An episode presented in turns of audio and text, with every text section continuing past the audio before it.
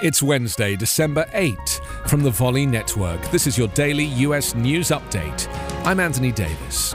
President Joe Biden warned the Russian President Vladimir Putin on Tuesday that the West would impose strong economic and other measures on Russia if it invades Ukraine, while Putin demanded guarantees that NATO would not expand farther eastward.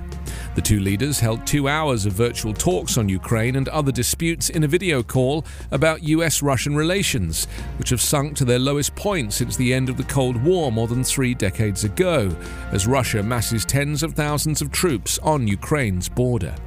Putin responded to the warning with a demand for reliable, legally binding guarantees against NATO expansion eastward and complained about NATO attempts to develop Ukrainian territory, the Kremlin said.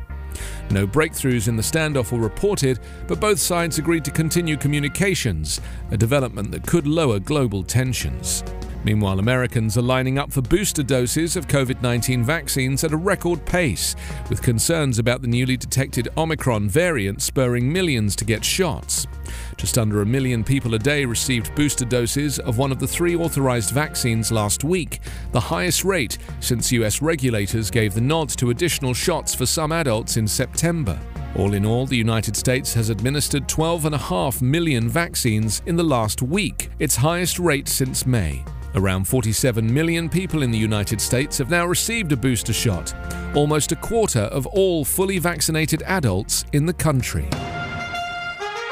Your daily US news update is part of the Volley Network. To hear my live daily morning show, ask your Amazon Echo device to open Back Channel.